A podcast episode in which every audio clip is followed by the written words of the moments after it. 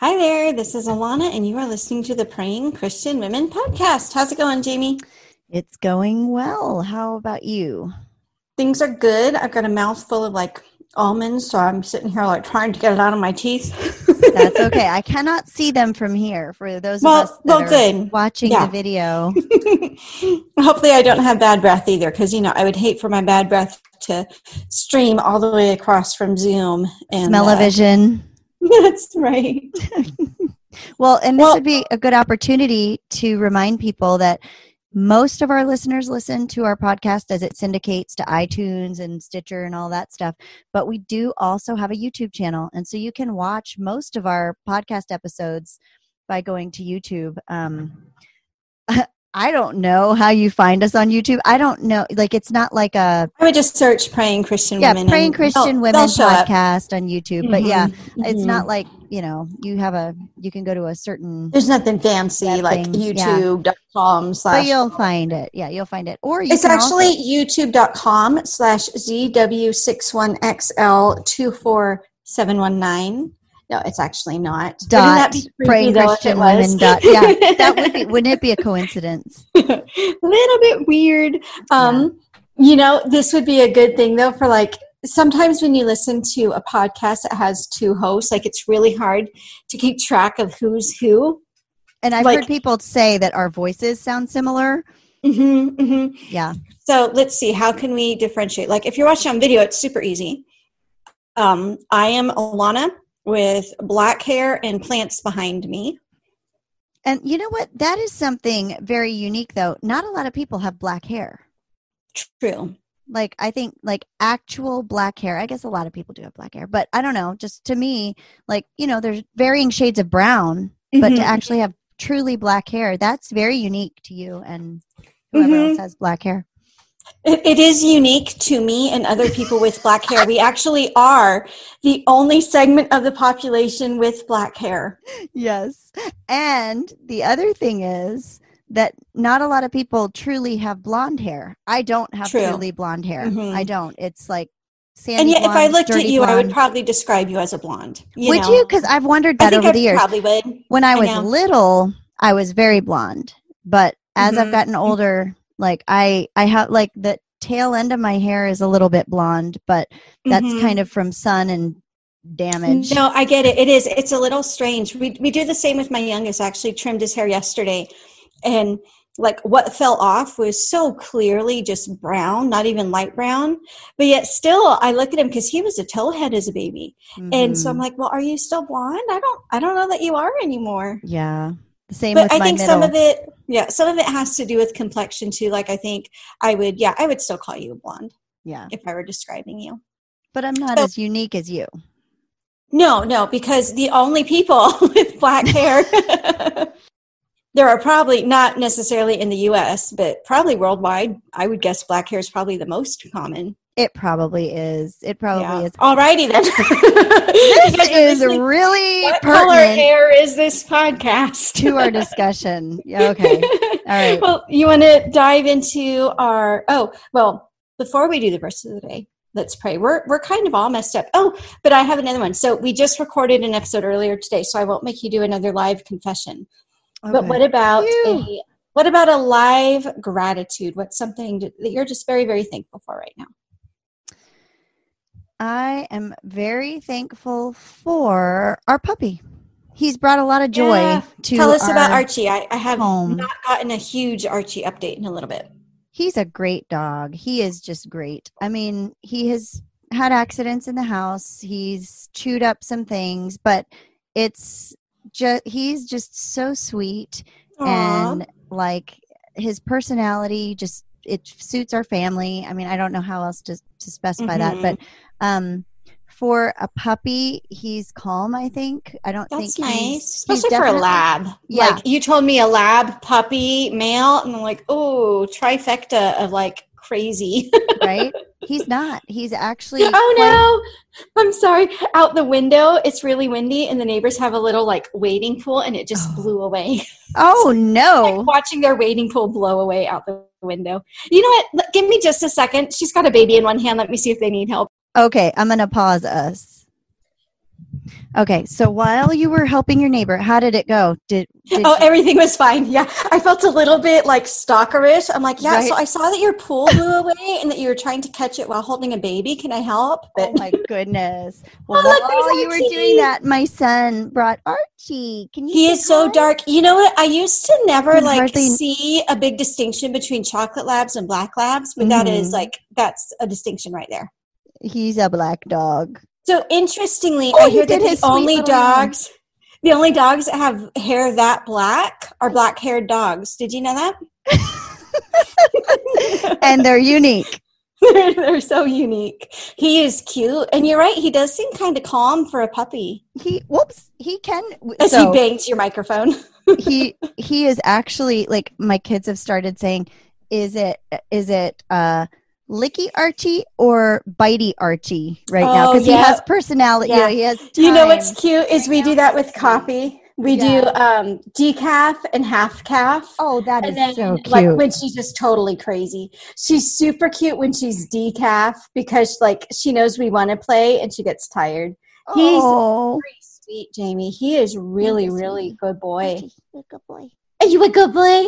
you got to do the puppy face or the puppy voice. I do so much baby talk. My kids laugh at me because even with my children, I didn't. I don't do the same baby talk with animals as I do with kids. Yeah, Kids, I don't. Uh-oh, whoops. you're just dropping everything. with kids, I don't really baby talk exactly. I talk in like a sort of little little or- voice, yeah, but it's not the same. I overdo it, and I think it's from the years working in vet clinics where oh, like Oh, the technicians, we would all just go crazy with baby talk. So my kids laugh at me. They're like, "You're so silly with him." Like when I'll say little, yeah, You know, that's one of the best things though. Like puppies or having just a family pet, they can for sure bring out some playfulness they do. that otherwise just isn't going to be there. So I'm so happy for you guys and I'm glad it's working out. Me too. And I saw pictures of your little guy. Yeah, yeah. So we have Coffee, who's maybe like a little over six months, and then we're getting a Malamute puppy in a couple weeks that we're very excited Oh about. We gosh. still we miss Kitty like crazy, but we're all very excited for Binky. We're gonna name him. I'm so glad that you have him to look forward to. Mm-hmm. Kitty will never be replaced, but the fact No. that you have that kind of hope to look have forward to. Yeah, I'm glad for you guys. I was kind of hoping that because it's Mhm. yeah. yeah. Well, we have our episode that at this point, by the time people are listening, will have already come out about prayer regrets. But I even have on the title dedicated to Kitty. Aww, be immortalized in our title. Sweet little Kitty, you know, we miss her, but yeah, we're excited to get Binky. When we first met him, he was only like his his eyes weren't even open yet. That's how little he Oh, was. And so we just got a new picture, like his eyes are open, he's gotten his fur. It's cute. Oh, he's so cute. Oh, Yeah, yeah. And Malamutes are just very, very pretty. And I, I think for some reason I had it in my head like I don't love huskies as a breed. They're just like they're pretty high energy and honestly like they kind of annoy me as a breed. And for some reason, I think just since they both look kind of similar and they're both Alaskan dogs, I had in my mind that Malamutes also were like super pretty breed but not that good for pets but it turns out like they're supposed to be amazing pets so we're we're really excited That's what I've heard too, is that they're very good Mm-hmm. with families. So Yes. Yeah. So anyway, um, we're talking today about spiritual housekeeping, kind of part two, and making our home a sanctuary. So this is a follow up to our recent episode about like praying, not just praying through your home, but also kind of how each room of our home can symbolize different. What would you say, like spiritual truths? I guess like spiritual parallels based Yeah, on an element, uh, um, a facet of our spiritual life. Yes, Yeah. not meaning that you have to be clean and tidy to be holy, because that's just hogwash. if your bathroom has, if your bath, if your bathtub has rings, girl, you've got to go repent. no, No, we're not saying that. um, but yeah, I'm excited about part two. Maybe even more so. Like I loved all the things. What are you drinking? I'm so sorry to interrupt myself, but what is that? Kombucha. Okay, that's just a different brand because my I drink kombucha a lot too. I drink like the orange ginger kind. Yours is like green and weird looking. It's ginger lemonade, and it's the Kirkland brand. Okay. hey, sponsorship. yeah, That's it's like, like a little sponsorship message. This episode is brought to you by Kirkland Signature That's hilarious. Organic Well, Ginger Lemonade, which No, is I just had- than the other brands when I go. okay, I just had my kombucha at lunch, but yeah, mine's orange. So like, what is that green sludge she's putting into her mouth? It does. It's very sludgy. It's got a lot of residue at the bottom, but it Yeah, tastes yeah, good. yeah. Well, good, good. No, I really like kombucha. um, this this is one episode I feel like people who are listening as opposed to watching are just not getting a whole lot out of it. They are missing out. Go to www.we-don't-stinking-know.youtube.com. That's right. Yeah, if you notice one of the co-hosts with black hair, you'll know that that's the unique one. Yeah, what was that all about? I I don't so know. silly. And we have I, I almost thought I'm gonna go back and just edit that part out, but we No, see we now we've referenced it so too many, many times. times. so I apologize for being just so whatever. Anyway, well, I can't make fun of you for being a blonde because that would just be rude. Because I'm you know, dirty blonde. that means you need to repent and and get I need to take a shower. right. Did you did your hair turn green in chlorine? Like I heard that that's a problem. Yeah, I had to I had to use Ultra Swim. It's a brand of Mm. this episode brought to you by no Ultra kidding. Swim. We have like five sponsors for today's episode. I'm serious. I need to get to work contacting these people. You but- really do. I, I had to. I don't even know if it's still around, but it was Ultra Swim uh, shampoo, and it was supposed to strip the chlorine out and keep your hair from turning greenish. Because my hair did kind of start to turn a little greeny because I was Mhm. on swim team in the summers. Oh, so, right. but right. it worked really well, and I That's never cool. never had that problem. Now I might get cancer because I You're used just it for using so many years. weird. Oh, don't say that. No. But yeah, who knows what was in it that stripped the chlorine out, that bound the chlorine. But no, I did not. Um, I I mostly avoided that by using that shampoo. Interesting. Well, have we have we even prayed yet? No, we haven't, and I will get to the that. verse of the day. So let's do it.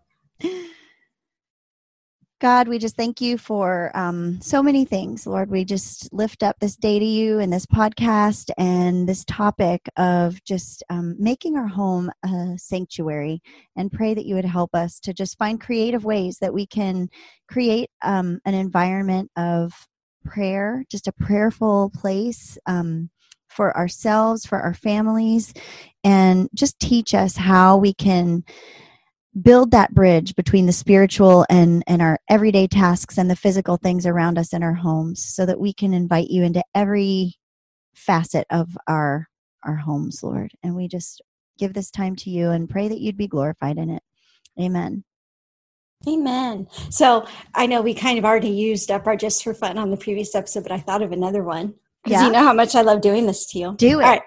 Think of all of the homes where you've kind of either lived or spent time, mm-hmm. and you get to pick and choose. So you can be like, "Well, I want the kitchen from when I lived in New Mm, Mexico because I love this."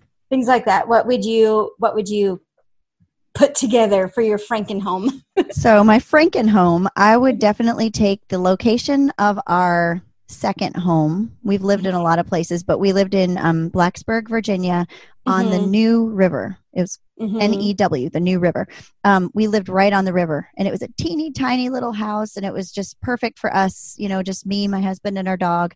Aw. and It was right on the river, and we actually lived. Um, we rented from the owners who lived next door, and they would Mhm. plow a garden. They would till up the garden for us so that I could plant the garden. I didn't have to do any of the work. So That's I would cool. take the landlords as well that would Yeah, till up the garden for me no kidding.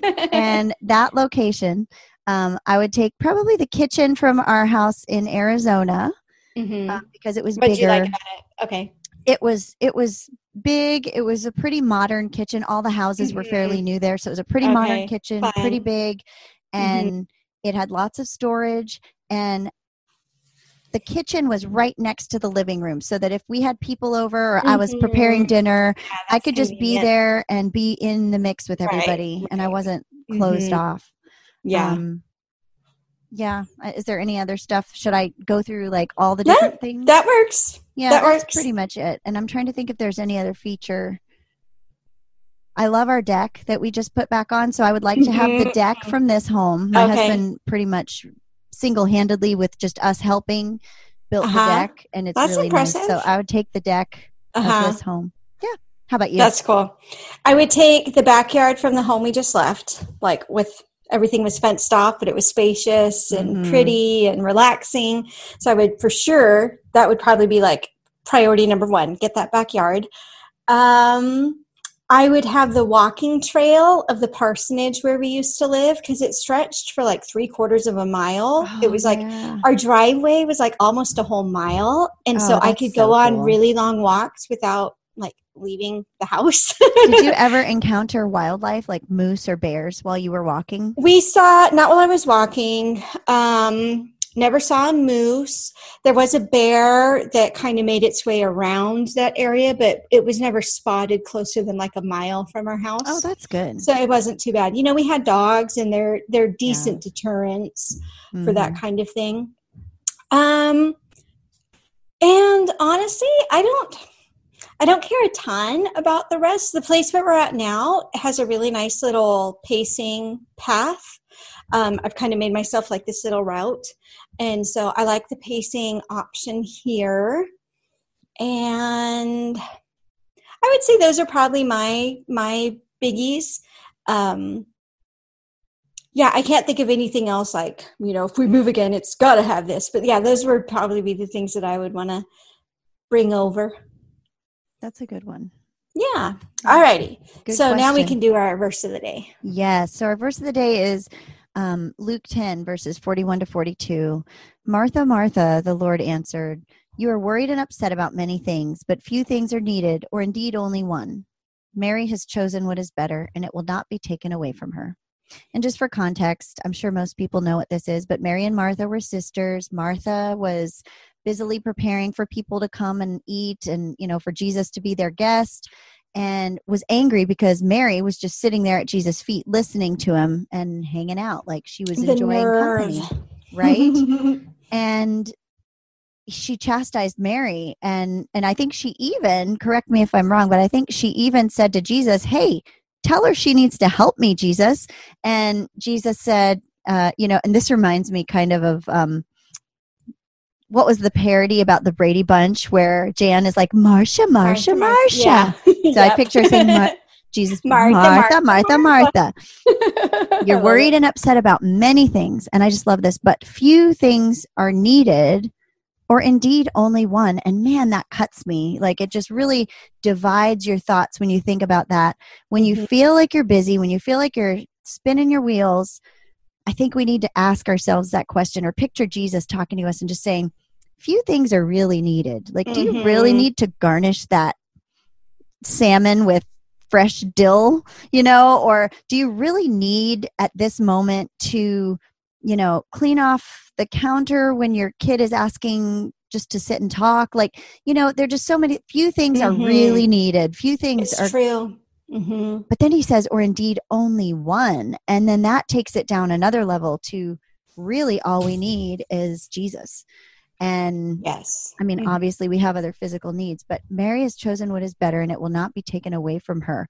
And all these other things that we spin our wheels on, they're going to be taken away. I mean, literally, the Mhm. dishes Yeah. being clean get taken away because they become dirty again Exactly. it's not an excuse to lead an untidy life you know i mean it's it, yeah we don't want to eat off dirty dishes every day that wouldn't be sanitary but Mhm, mhm. it's it's a perspective shift that i just really it speaks to me Yeah, well, and it's important just in terms of time management to sit Mhm. back every so often and realize like you literally don't have to do anything. Like some people will say, well, you have to eat and drink and sleep. Literally, you don't even have to do that. I mean, you're going to get sick if you don't. um, you don't have to feed the kids. You'll, you know, they might get taken away from you if you don't. But so I'm not saying like let's shirk off responsibility, but Mm-mm. sometimes to just go and realize that there is literally nothing that you have to do Mhm. and that everything that you are doing you are deliberately choosing to do it's almost the same thing as you know when you move like you you put everything in a box and then you get to choose what comes with you right?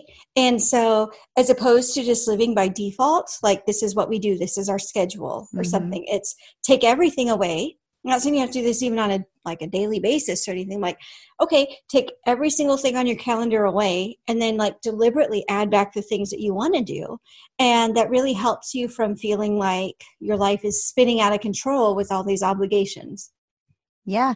And you know i know this isn't an episode about time management but what i realized when i was i was during a time when i was working literally working three i was working three part-time jobs all at the same time it really uh-huh. one full-time job and two part-time jobs mm-hmm. um, in a transition time between two of mm-hmm. the jobs and i knew that i had to make time to pray because i was falling apart yeah. and the days that i said okay god i'm just gonna i'm gonna do this i don't know how the time is gonna be there i really should be doing this mm-hmm. other thing mm-hmm. but the times that i i took that you know 15 minutes maybe yeah to sit and read a verse and meditate and mm-hmm. pray to god mm-hmm. like the things that had to be done something happened that allowed me to either get them done super fast when I didn't yeah. think that I could, mm-hmm. or there weren't as many things to do as I thought. And it's like, right. you could look at that as God gave you more time God did a miracle with that time. God removed mm-hmm. things that you didn't have to do. Or it could just be that when I prioritized, like that whole example mm-hmm. of when you have the jar and you put the large yeah. rock first. Yeah, exactly. And we'll always find a place. There's always going to be room. Yeah. yeah. So anyway. Can you, yeah. Can we pause for just a second? I need to run and check on something real quick. Yep. Okay. Okay we're back. this time it was not the swimming pool blowing away across the street, but thank you. Okay, so we're talking about, yeah, like stripping things away and then like adding them back. And I, I love your example of how, yeah, God could have miraculously just made time for you out of nothing. He could have honored the fact that you were honoring Him with your time by allowing things to go smoothly and efficiently. But it, I think a lot of it, there's also just this kind of universal truth that when you step back and do a little bit of just planning, things are going to go smoother. You know, when you pray over that to do list, it it does help give you clarity about what you can prioritize, what you can postpone, things like that. Yeah. And I think that it's kind of the big purse concept. If you have a large purse and you have seven items in your purse, or no, how would it go? If you have a large purse, you're going to fill it up with a ton of stuff. If you have a small mm-hmm. purse, you're going to put in there what you need.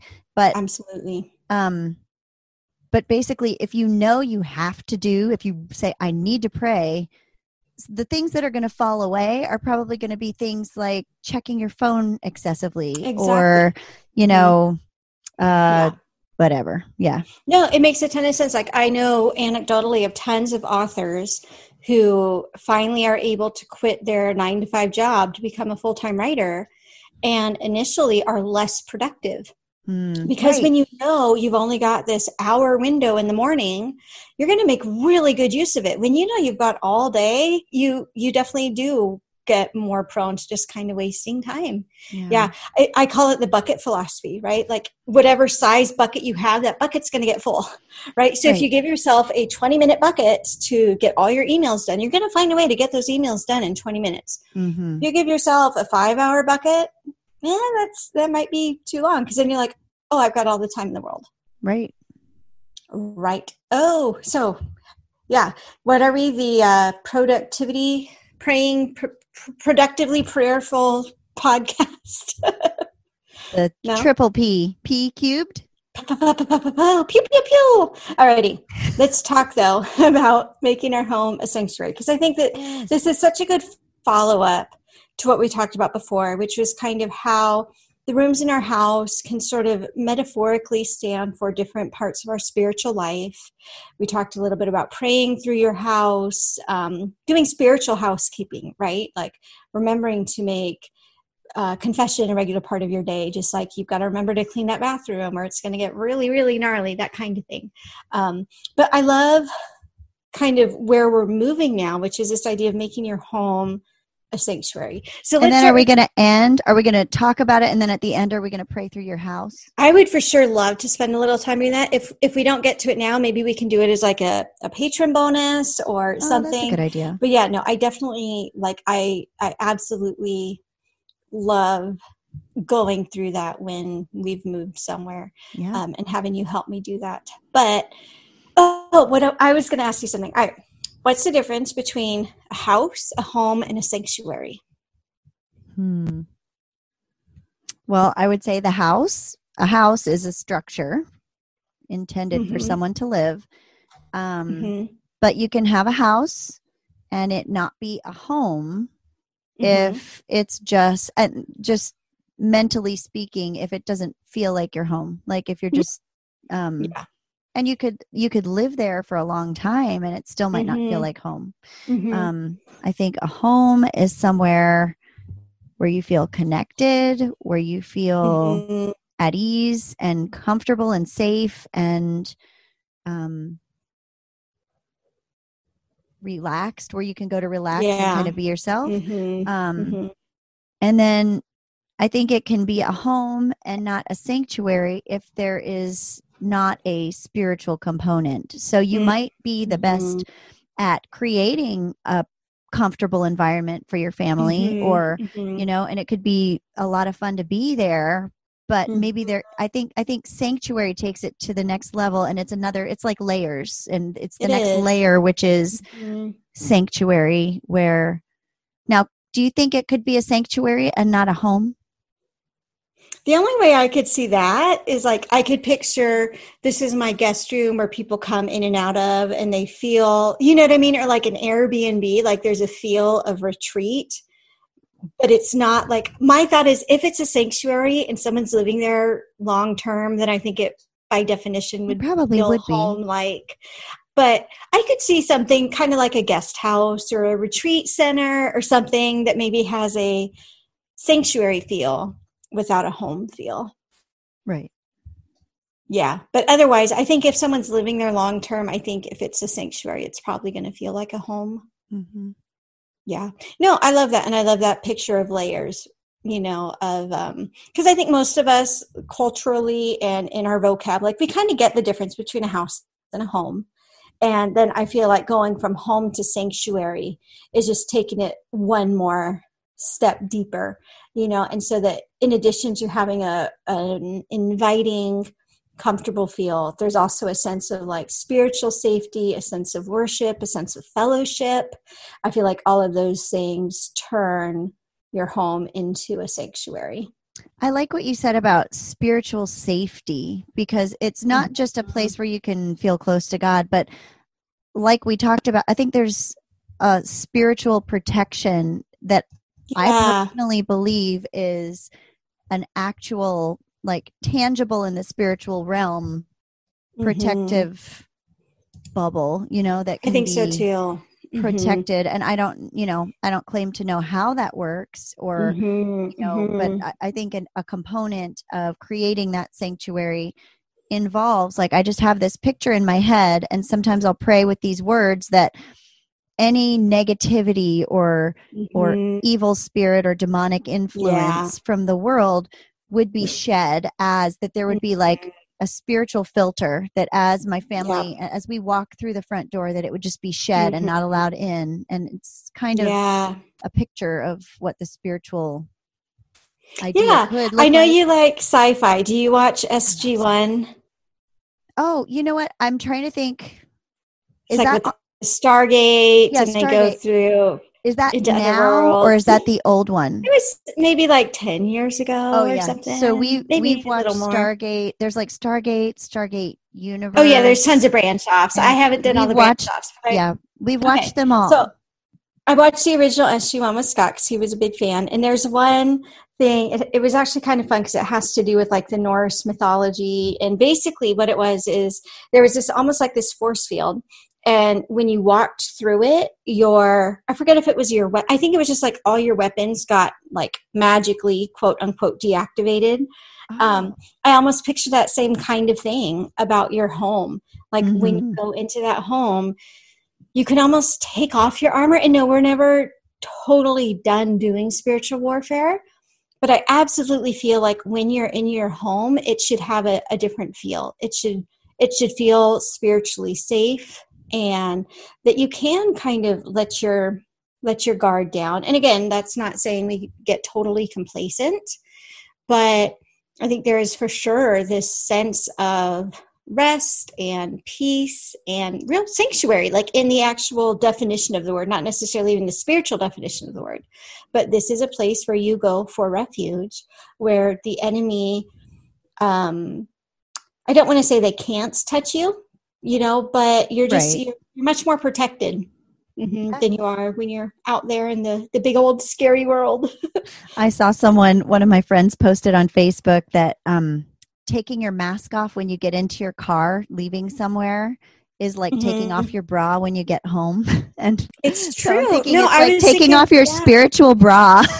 it really is. You can like ungirdle yourself. Yeah. And kind of breathe free like we had one day they they had to do a little bit of more work in our home like as we were moving in mm-hmm. and so there was one day like we weren't even unpacked and basically like the kids and i and the dog had to kind of just stay in the one bedroom almost mm. all day while they were working and it was it was such a a bad feeling you know having having other people in my space, not being able to just walk around the house in my bathrobe like I do 80% of the time, I think it definitely is that same kind of feel. You don't have to be as vigilant. You can take mm-hmm. off that mm-hmm. mask.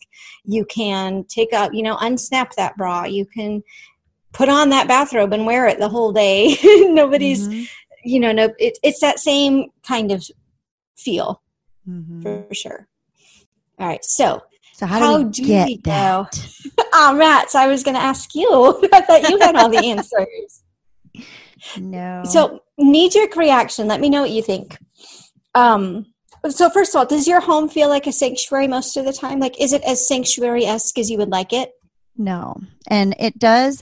I would say that for me, this this home from the beginning felt more like a home to me just in in the mm-hmm. logistics of it than most of the other homes that we've lived in um, so mm-hmm. I, I did immediately feel at home as far as sanctuary um, no and part of that is that i feel like there's a level of chaos and just with just we just have too much stuff that's part of it mm-hmm. when we have lived mm-hmm. somewhere for more than a few years i really start to oh, feel yeah, it just to and we've been here almost eight years and it's oppressive and so i've been actively working mm-hmm. toward purging and organizing yeah. but that is so not my gifting and so it's been a real struggle like a real struggle with yeah. like this internal wanting to be um, wanting to have that feeling wanting to have things nice and orderly mm-hmm. and at least uncluttered at least in most right, areas right. Mm-hmm. and yet i don't have the ability to I'm sorry, I'm going to rephrase that. I have not yeah. yet accomplished the task because I have the yeah, ability. That's and, the better way to put it. Yeah.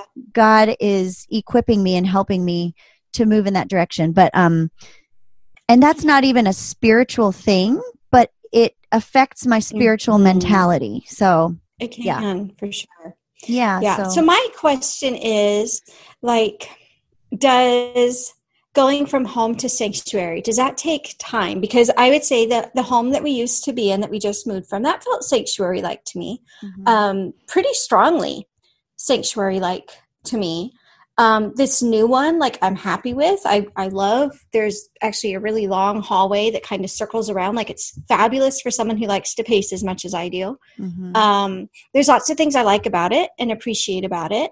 And it's getting kind of a home feeling, but it, it's not sanctuary level yet. So my question is, do you feel like that's just something that takes a little bit of time, or is there more to it than that, or is time not even a factor? Because like you've been in your place eight years, and it doesn't feel like a sanctuary.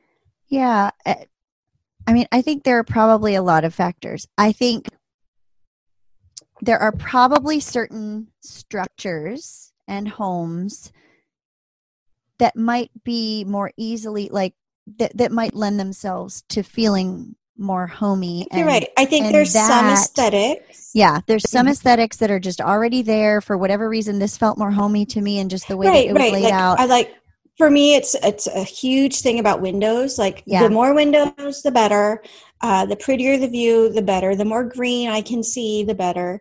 But mm-hmm. I feel like in addition to aesthetics, there's also the sense of um, like in the secular world, they'd call it something really intellectual like juju right um, or energy you know, but you know what i'm talking about like absolutely um, yeah i i do feel like those there is a spiritual I don't want to call it a personality, but there's a spiritual feel to different places, some places. And and I think it can depend on like previous owners. Some of it's just logistics. Like if someone didn't keep up their house and hated their home and they were angry and depressed, that's going to reflect not even like on a an ethereal level like that's just going to kind of reflect in how they kept things up and mm-hmm. but I, I do also feel like there there's an ethereal level there as well I mean, we don't need to go crazy overboard and you know, but I, I feel like there there are um like for example, obviously like if you move into a home well I don't want to say obviously. My thought is if you move into a home where there was very deliberate like pagan practices and occult practices, that's going to have a far more oppressive feel than if you lived into a home that was owned and loved by Christians who prayed over their house every day. Like I, mm-hmm. I, I do think there's a difference there. I think so too. And you know, I wouldn't go to my grave defending that as as mm-hmm, gospel, mm-hmm, mm-hmm. but I really right. do believe that and just, you know, mm-hmm. it just seems logical and we don't know how that works, but I mean, if there is a spiritual world, which the Bible tells us that the the battle that we fight isn't mm-hmm. against flesh and blood. There are principalities, mm-hmm. there are spirits that are at war with us in the spiritual realm. They move yeah. about the earth. We know that because the Bible tells us. Mm-hmm. So there yeah. it just makes sense that that there yeah. would be different levels and of whatever spiritual residue juju spiritual, yeah, right so um you know and i don't think that we need to go overboard like no. i don't feel i feel like anything can be redeemed by god's power yes. and by the power of prayer. I don't feel like there's any place that like a christian would be spiritually unwelcome. Like we we've got the upper hand in this spiritual battle. But kind of like what we said your home should feel like a place where you don't have to be as vigilant. Mm-hmm. and like part of me that's that's why i really so strongly believe in like praying thoroughly for your home when you when you move in there. And then maybe just kind of keep it up as a regular almost like spring cleaning you know let's just let's just make this a regular habit to be praying for our home and against these strongholds. Yeah. And, you know, you could get superstitious about it. Like I could see people yeah. as that, you know, oh, I move in, I have to have this ceremony of anointing every door frame mm-hmm, mm-hmm. or mm-hmm. I'm Bad not spiritually protected. Right. Or, like it right, could become yes. a superstition, but right. to keep it biblical, you know, the Bible says to you know write write scripture on your door frames your door frames and yeah. you know and and that is symbolic because when you think about the passover they painted blood on oh, their door true. frames and right. the blood of Christ on their threshold like that was what yeah. protected them and so symbolically mm-hmm. if we're you know writing so to speak the word of mm-hmm. God on our door frames i mean that's that's like a symbolic submission to God's mm-hmm. protection. It's kind of a like, as yeah, for me and my house, we'll serve the Lord. Yeah. So mm-hmm. I don't know. I think that is very biblical, and and if you're looking at it as mm-hmm. a sign, like almost an offering or an act of worship to God, offering your mm-hmm. house and your home and and oh, everything oh, like in it to Him, I think that's the frame of mind that you can enter into this with. I really like that yeah yeah no that's that's super cool and you know i think there's a way to kind of go overboard and make this superstitious and be like okay well i need you know at least three bible verses hanging up in every wall or else right. you know god's not going to be happy with me i mm-hmm. think that it as opposed to these being like totems to ward off evil i think they're just they're reminders to you and i like how you put it they're statements to god that you've kind of devoted your home to him. I think that that's a, a wonderful practice is just kind of dedicating your home to the lord. We did something really cool um so our house our foundation was messed up during the earthquake in right. um, a couple years ago.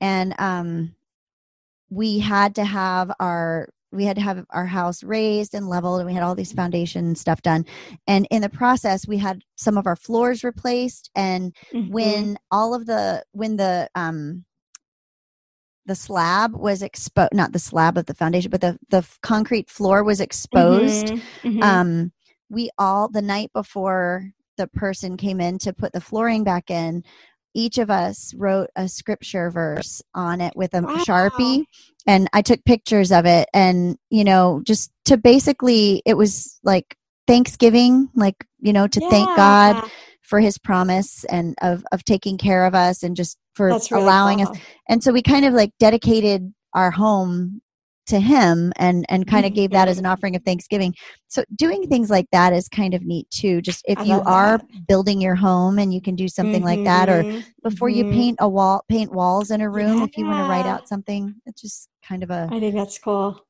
yeah I love that. Yeah. So, what are some other ideas of just kind of things that can symbolize the fact that we've dedicated our homes to the Lord? um i think like you said i think definitely a, a praying through your home and and making Mhm. that a routine is is a good thing Mhm. um, creating a prayer area. So maybe your house Yeah. doesn't feel like a home, and you feel like you're. Eh, I, I would. li- I would like things to be different, but to just try to find a place that you can invest, even if you don't have a lot of money to invest into Mhm. it, but just invest the time and, and a little effort in Right. I love that. creating a prayer corner or closet or I love that. chair. Yeah. Yeah, I think that could help. Yeah. And we've talked about that quite a bit, sometimes seriously and sometimes not. Yes. So I know we have our like, you know, the things you need in the perfect prayer room. But I know we, that one was a little bit more just to be fun. But I know we've done other ones kind of like that. Things you don't need in your prayer room. Didn't we do that one too once? Yes, we did. Yeah, things you don't yeah. need in your prayer closet. Well, in Atomic Habits, we talked about some ways to make your Yeah. prayer area feel Mhm. inviting and easier to follow through with the habit of prayer. Mm-hmm, mm-hmm. Yeah, no, I really like that because I feel like, especially if you're living in a home with a lot of strife, or like maybe you're living with, you've got people outside of the nuclear family that are kind of, and you feel like they're in your space, or just Mhm. your your home situation is not ideal. Um, I think, yeah, it's really important and very possible that even if your house doesn't feel home like and you don't feel 100% comfortable that you can find you can carve out that little space. Like when i when the kids were really little for me it was just taking a bath. Like it was 20 minutes where they weren't going to come banging on the door and it was so it doesn't even have to be a physical space. It can almost be like a time carving out that sanctuary. Maybe it's your commute to work or when you walk out to get the mail or you know like something that you can carve out that's for you and the lord that any of the outside stresses that maybe have worked their way into your house they're still not going to work their way into that time or that space Yeah, I think so. And um yeah, just the the little that that space can be yours even if the whole entire house doesn't feel like it. And I think a way to make the the whole house sort of feel a little bit more like a sanctuary is um Pam Fields from Tending Fields talks about it. We've talked about this a couple of times because I love it. Um, she laminates scripture verses and s- Mhm. just sticks them to the tile wall because they stick to the wall Mm, with water, like in the shower right and- right you can just putting scripture in different places um or if you want it to be nice and pretty framing something you Mhm, know that has mhm. scripture on it but just having things as reminders for the whole family i think that kind of brings the whole family into it and Mhm. um another one that i read beth moore did um in one of her books one of her bible studies she talked about was she had a prayer jar where it was just there in the, i think it was like on the hearth of one of Mhm. their fireplaces or something and i'm going to get the details wrong because i'm not a details person but i think the bottom line was she was talking about it in terms of her kids her Mhm. daughters. She had them write down their prayer requests and put them in there so that later they could look at them and kind of see how god had worked. Mhm. And- yeah. I just remember her saying like one time her daughter put a prayer in and she said what was that? Uh, she's like well what what did you ask for? You know what was your prayer request and she said well that's between me and god and her mom you know beth moore was like uh, you know th- it was a bittersweet moment because it was a transition from her mm-hmm. and her mom being involved in her faith and her having this faith with God. But little things like that where you have prayer jars or mm-hmm. something that the whole family is a part of and yeah. whether you take part in it together as a group and you sit around mm-hmm. and do your prayer mm-hmm. requests or whether it's just whenever you have time mm-hmm. just seeing that there is a reminder that we're a house of prayer. I like that. Yeah. I feel like any? yeah mic dropped. Ah.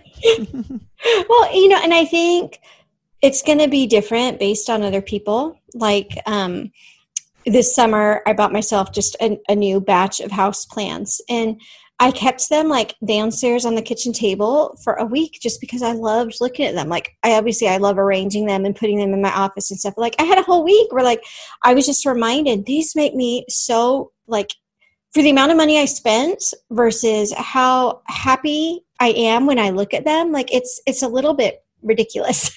and so I feel like, you know, maybe for you it's going to be something else. Maybe for you it's going to be um you know i don't know pretty pictures a pretty screensaver sunset pictures like whatever it is for you that kind of lends itself to that sense of i'm at home i'm at peace it doesn't have to be expensive it doesn't have to be luxurious. It can just be like what are what's a reminder for you? And i think this really ties into we've talked a lot before about just setting up prayer reminders you know that mm-hmm. picture of the missionaries that you keep on the fridge and you actually do remember to pray for them when you see it or the prayer list that you keep laminated up on the shower or you know whatever it is i feel like offering your your home decor to the lord as prayer reminders can be fabulous it can. And I think you can tailor it to what you love about God, how you connect with God. Mm-hmm. Some people do it mm-hmm. through music. So have Yeah. Make worship yeah. music easily accessible because that's my problem. I'm all I love worship music, but mm-hmm. I'm I'm always looking for a speaker. I just, you know, to do Bluetooth, like I just use my mm-hmm, Bluetooth to, mm-hmm, and we have several speakers, but I'm just always looking for them. So if I were to just have a spot where I just had my speaker that right. always stayed there, it would be just one really easy way and just have music playing in the background and it doesn't sure. have to be praise music it could be classical music and you mm-hmm. just that can be worshipful oh um, absolutely yeah and i feel like music can definitely and again a lot of this depends on your personality like for me mm-hmm. a home without windows and music is really really depressing mm-hmm. and for other people it's like eh who cares but yeah like a home without music is very it, it feels low to me like it feels this isn't a home. And so maybe for you it's laughter just telling funny jokes with the family or you know any of these things that kind of for you create this sense of home. I feel like those are important. And and again like none of this has to be luxurious and you know, we're not saying to go out and buy that, you know, hundred thousand dollar chandelier or something, you know, because it makes you feel worshipful. Uh, you know, we're just talking about small things that are going to be kind of this offering to the Lord in your home. Yeah. And maybe to ask your family too. I mean, I know that there was one time when I was talking to a friend of mine and she said, So, and I was just talking about wanting to make my house more inviting. She's like, Okay, so what's more important to your husband? Having meals at dinner time when he gets home from work or having a clean house? And I was like, Oh, meals at dinner time. And mm-hmm. when I asked him, it was the opposite. He's like, I really? hate stepping over. Yeah, which was mm-hmm. weird because he's not mm-hmm. a tidy person like himself. Right, he's not right. super, but he just enjoys ha- mm-hmm. and i think what he was saying was he doesn't like clutter i think that was yeah. it it's not like he wants me to whip the house into perfect shape but mm-hmm. he doesn't like clutter mm-hmm. he likes to be able to yeah. find his socks he likes to be able to mm-hmm. you know mm-hmm. sit down in the living room and have a free couch right right and so it's just interesting so maybe ask your family because chances are mm-hmm. your kids your husband yeah. Whoever else to have an opinion have different things. So maybe even sitting down with your family and saying you know what? We have this goal of having a sanctuary making our home into mm-hmm. a sanctuary where we can mm-hmm. feel close to god. What are some things that would make you feel close to god and that you would enjoy having around the house to remind yeah. you. Yeah. And if that feels like I could feel some people, you start that conversation with them and they look at you like you've lost your marbles. And so maybe, you know, if if that's going to be the case, maybe just, you know, what's what's one thing that would make you more comfortable? here at home you know and maybe Right. it's i don't want to have to step over everybody's shoes when i walk in the door you know well that's that's Get a shoe a rack. thing Yeah. yeah that's a thing that you can Yeah. take care of and yeah well cool i i really have enjoyed kind of diving deeper into this because i think like for me i, I really don't spend much attention to how the house looks like i really don't but i'm all about how the house feels and That's, that is such a good distinction. I love that because that's the that's the core. And because I know we were Mhm. trying to figure out how do we how do we set this up so it's not like well it has to be perfect and it has to be this yeah and that. no How does your home feel to you? And that is what it boils down to. Yeah.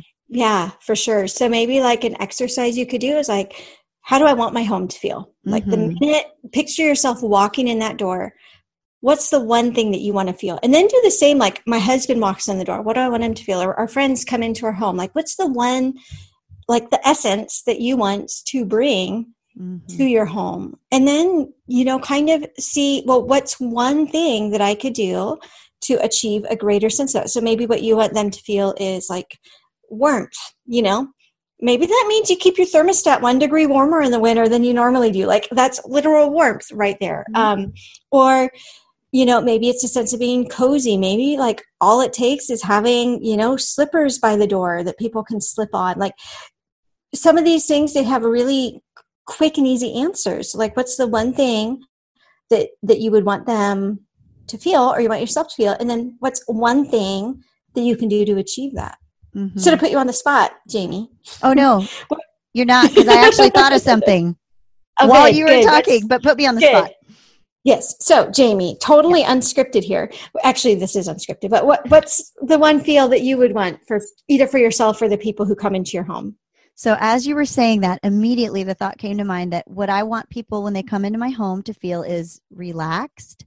Mm, And what also came to mind is that my demeanor and who I am ah, part of that. That I set the tone for so that. is, And especially so, yeah. yeah, when people come over. Like we haven't had guests over in so long because of the us pandemic. too. But when people used to come over, like I remember I used to feel really proud when I had like five things to do. When it was like, come in, come in, but I'm so busy getting things ready for you that you need to make yourself at home. Like there was just this sense of being rushed and overburdened and yeah, that's not a fun feeling to like thrust onto your house guests. Yeah, I am not a great host, hostess when it comes to that. Let me rephrase that. I'm going to Mhm. reframe that.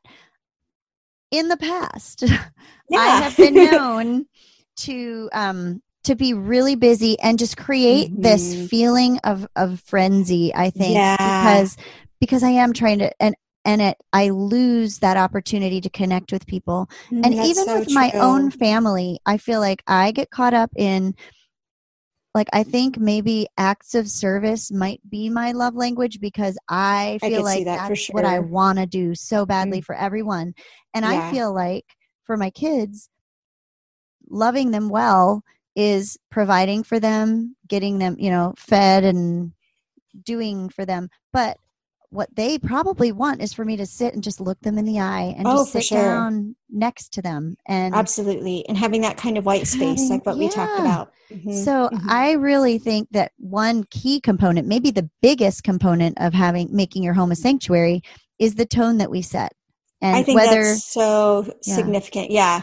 Yeah. Your attitude is going to have so much more importance than like what you hang on your walls.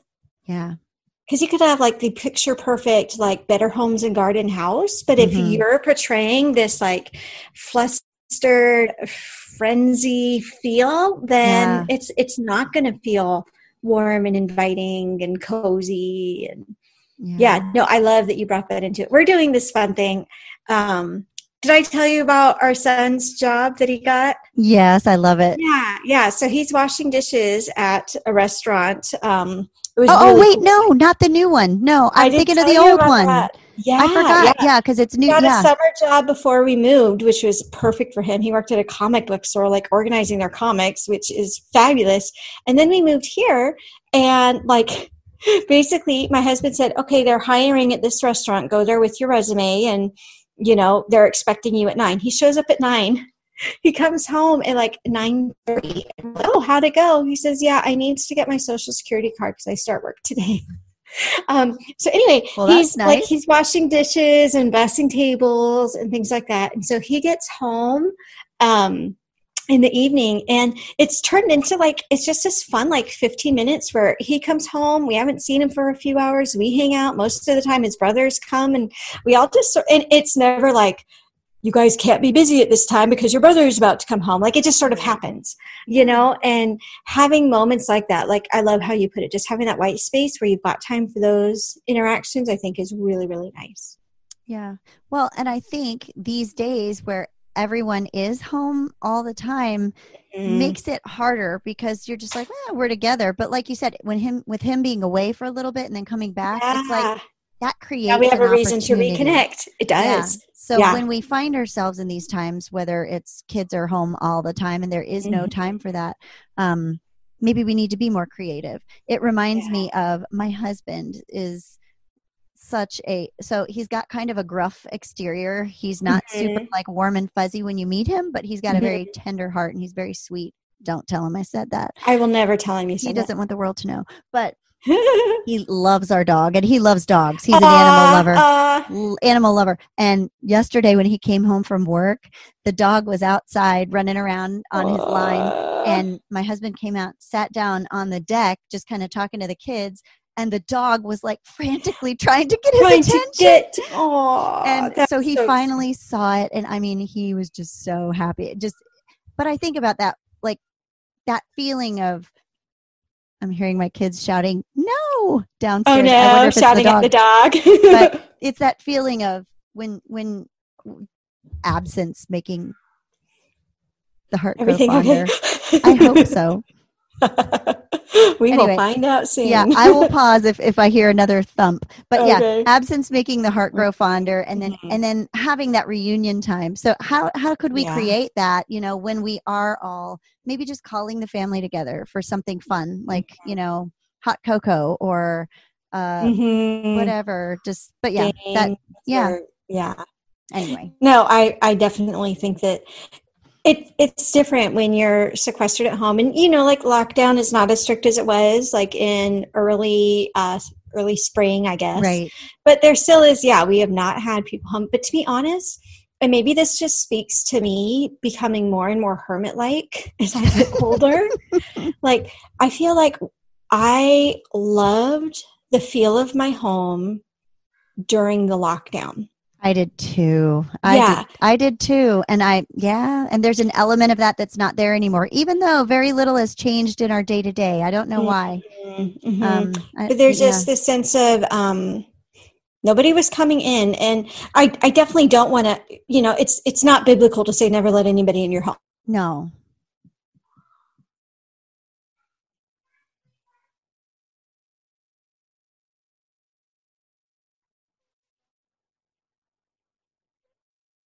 Like we are all commanded to be hospitable. And it was just this sense of it is only us, and they're.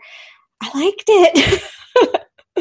Yeah. No, I'm with you. I did too. And I, I've been kind of searching myself, like, what is that? Is, is there bad in there? I know there's I good in there. I know. What is the bad in that though? And how could that become bad? it could get taken long too extreme for But sure. what is the good that can come out of it For and, sure. and be extracted from it and taken on yeah. once things do kind of get back to more and i think one of the takeaways or one of the like the actual good things is there was a sense of being unhurried for Mhm. sure like there's nowhere to go because nothing's open Mhm.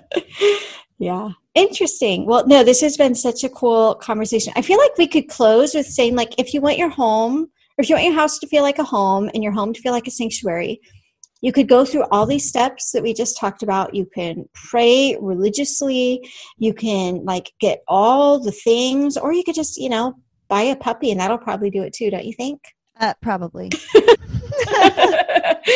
the praying puppy lover podcast has come to its conclusion Another P. We were just. but do you on know it. what like let's let's take the the dog for a minute like a, a dog brings a sense of home because like like your husband you're away and you come back and someone is that stinking happy to see you yes. like who would not feel lifted up by that Yeah. right? he- yeah. And it brings a sense of playfulness. Mhm. It brings a sense of um like I know I've I've been a little off the last couple days and just I don't think I'm sleeping quite as well. So I've noticed I'm just I'm getting kind of annoyed more easily and just wanting to be alone and being like, why why do these kids keep talking to me? Which, you know, like that's my issue. It's not theirs. Like I'm not being warm and gentle and loving like I want to be. But I'm still like I could be really annoyed and be like, I wish I could have 10 minutes where nobody wanted to talk to me at all and still want to pet the dog. Right? Like Mhm. it's a it's a different sense of um I don't know what it is. Maybe it just means that we're terrible people who, lo- you know, to like animals more than people. That's not true. it's but- not true. You don't like animals more than people, but I don't, is, it's a different dynamic because It is. yeah, it totally is. We we all get it. Good. I'm so glad. Yeah. I I feel like we're slowly devolving. So maybe we need to wrap this one up. Time to wrap it up with our blessing and benediction. I've noticed, have you noticed? So, like, we're, we started in the late morning with this batch recording. We're getting on toward afternoon. I feel like afternoon's just not as great for me. Like, I feel like I'm more prone to just kind of like meander too much. I think we both are that way. And some of it is once we get into more than one, and both of these episodes have been long. So it's like, yeah, you know, that's I think once we get into a certain threshold, we start getting a little punchy. And yep, yep. All righty. Well, did you have anything else that you wanted to add kind of about this idea of sanctuary? No, I think that really covered it. Just the, I think the bullet points being don't make it superstitious. Um, Yeah. Tailor it to yourself and your family, and Mhm. don't feel like you have to follow any any certain list. But um, but that prayer plays a huge part in it, and and not just a one time thing, but just praying for your home and for your family, and and yeah. I love that. All right. Well, this blessing and benediction may sound familiar to those of you who heard part one of this, but you know, we're okay with that. All right. good. Here is the, the they are good blessing and benediction. So your recycled blessing for today says, May the Lord sustain us through sickness and the frailty of human flesh. I'm sorry. That just I've probably read this exact blessing. I think we recycle through maybe like 30 different blessings. Is that about right? hmm so I'm sure I've said this one multiple times, and I just now realize like it sounds kind of ominous. May the Lord sustain us through sickness and the frailty of human flesh. It kind of yeah. This is not A a, prophecy over This you. This is prophecy. we are being health and yes. My son um well my husband went to work and he, he shouted to the family i'll see you guys later. And we're always like just saying goofy things and not even thinking about it. So one of my sons said will you though? And then he said oh no i didn't mean that to sound as ominous as it did. All right take two May the Lord sustain us through sickness and the frailty of human flesh. May his grace be sufficient and his power made perfect in our weaknesses, so that it will be obvious to everyone that what we have accomplished has been accomplished to Christ. While we groan inwardly, awaiting our heavenly treasure that will never perish, spoil, or fade, may the power that raised Jesus from the dead work mightily in us as we wait for the day of his glorious appearing. And our benediction is from Psalm 20, verses 1 through 5. May the Lord answer you in the day of trouble. May the name of the God of Jacob protect you. May he grant you your heart's desire and fulfill all your plans. May we shout for joy over your salvation, and in the name of our God, set up our banners. May the Lord fulfill all your petitions. May the Lord give strength to his people. May the Lord bless his people with peace. Amen. Thanks for joining us on today's episode of the Praying Christian Women podcast. We'd love to hear from you, so please leave us a comment to let us know what questions or topics we can address in future shows. Then hop over to prayingchristianwomen.com slash journal to download your free prayer guide. We're so glad you joined us for today's show, and we wish you God's deepest blessings as you draw closer to Him and change the world one prayer at a time.